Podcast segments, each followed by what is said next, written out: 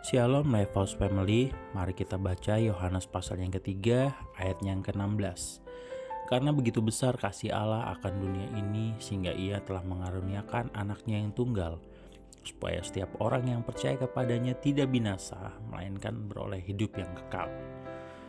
Jika kita kembali membaca kitab-kitab Injil di mana di sana kisah tentang Tuhan Yesus diceritakan dengan cukup gamblang di mana Tuhan datang ke dunia dengan misi keselamatannya.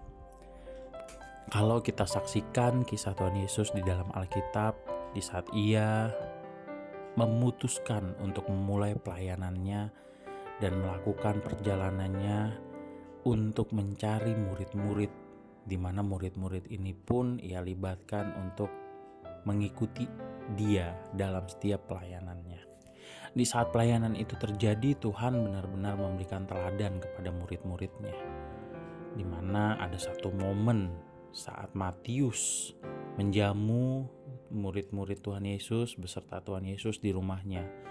Saat terjadi perjamuan tersebut, lewatlah ahli-ahli Taurat, lalu menegur, "Mengapa engkau makan dengan orang-orang ini?" Tuhan Yesus dengan santainya menjawab, bukan orang sehat yang membutuhkan tabib, tetapi orang sakit. Begitulah kita, Bapak Ibu. Kita bisa saja menjadi bagian dari orang-orang yang sakit.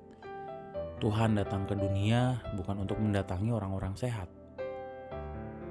Tuhan datang ke dunia untuk menyembuhkan orang-orang yang terluka, menyembuhkan orang-orang yang sakit hatinya, menyembuhkan orang-orang yang kecewa, menyembuhkan orang-orang yang berselisih entah dengan orang tuanya, sesamanya, teman-temannya, atau siapa pun yang ada di dunia ini.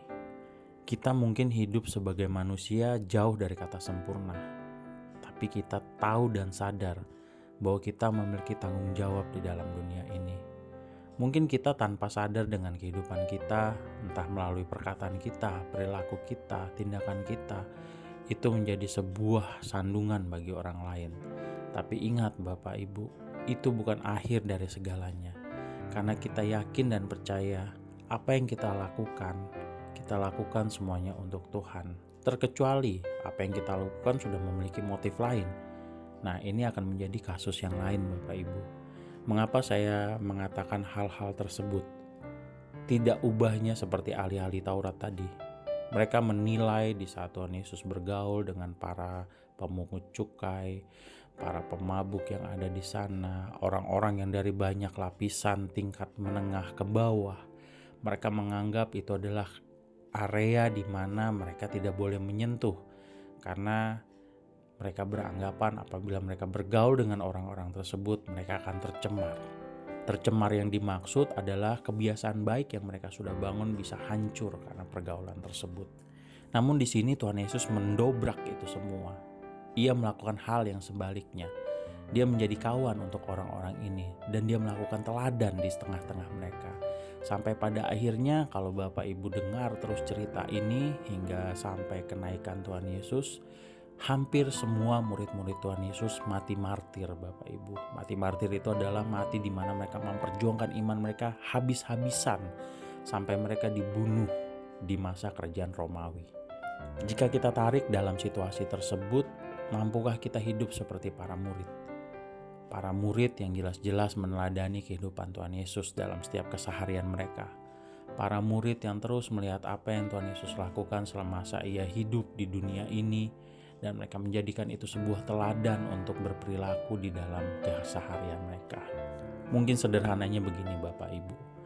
Di saat kita bangun pagi, kita mempersiapkan diri untuk beraktivitas. Mungkin di saat kita di dalam rumah ataupun di mana pun kita tinggal, kita hanya berinteraksi dengan beberapa orang yang ada di sekitar kita. Namun di saat kita sudah melangkah keluar di sana Bapak Ibu, melangkahkan kaki keluar dari kediaman kita, kita mulai bertemu dengan banyak orang. Apa yang kita lakukan pertama kali? Mungkin di saat Bapak Ibu tinggal di sebuah apartemen, Bapak Ibu keluar dari lift, berpapasan dengan orang lain. Reaksi seperti apa yang akan Bapak Ibu berikan?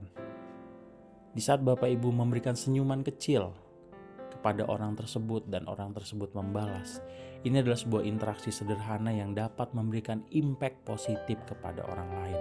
Atau mungkin sebaliknya, di saat keluar lift, kita berpapasan dengan orang, kita membuang muka atau kita lurus ke depan tanpa memperhatikan kanan dan kiri kita. Ini semua kembali kepada diri kita. Sebuah perlakuan kecil terhadap orang lain mungkin bagi kita itu biasa, tapi belum tentu bagi orang yang kita perlakukan. Di saat kita memberikan senyuman sederhana tersebut, orang tersebut merasakan hal bagaimana ia dihargai, dan itu menjadi dampak yang positif, dan itu akan memberi nilai balik kepada diri kita.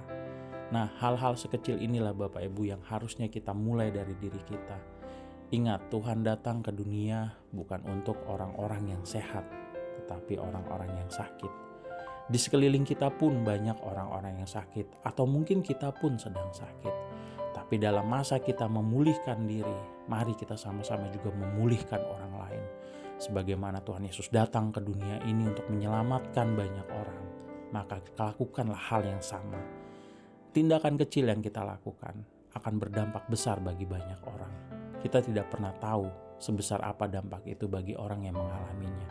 Maka mulailah dari banyak perilaku, tindakan-tindakan kecil kepada orang lain, sehingga tindakan tersebut dapat membangun sesama kita.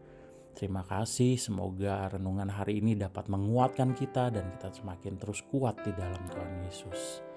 Haleluya.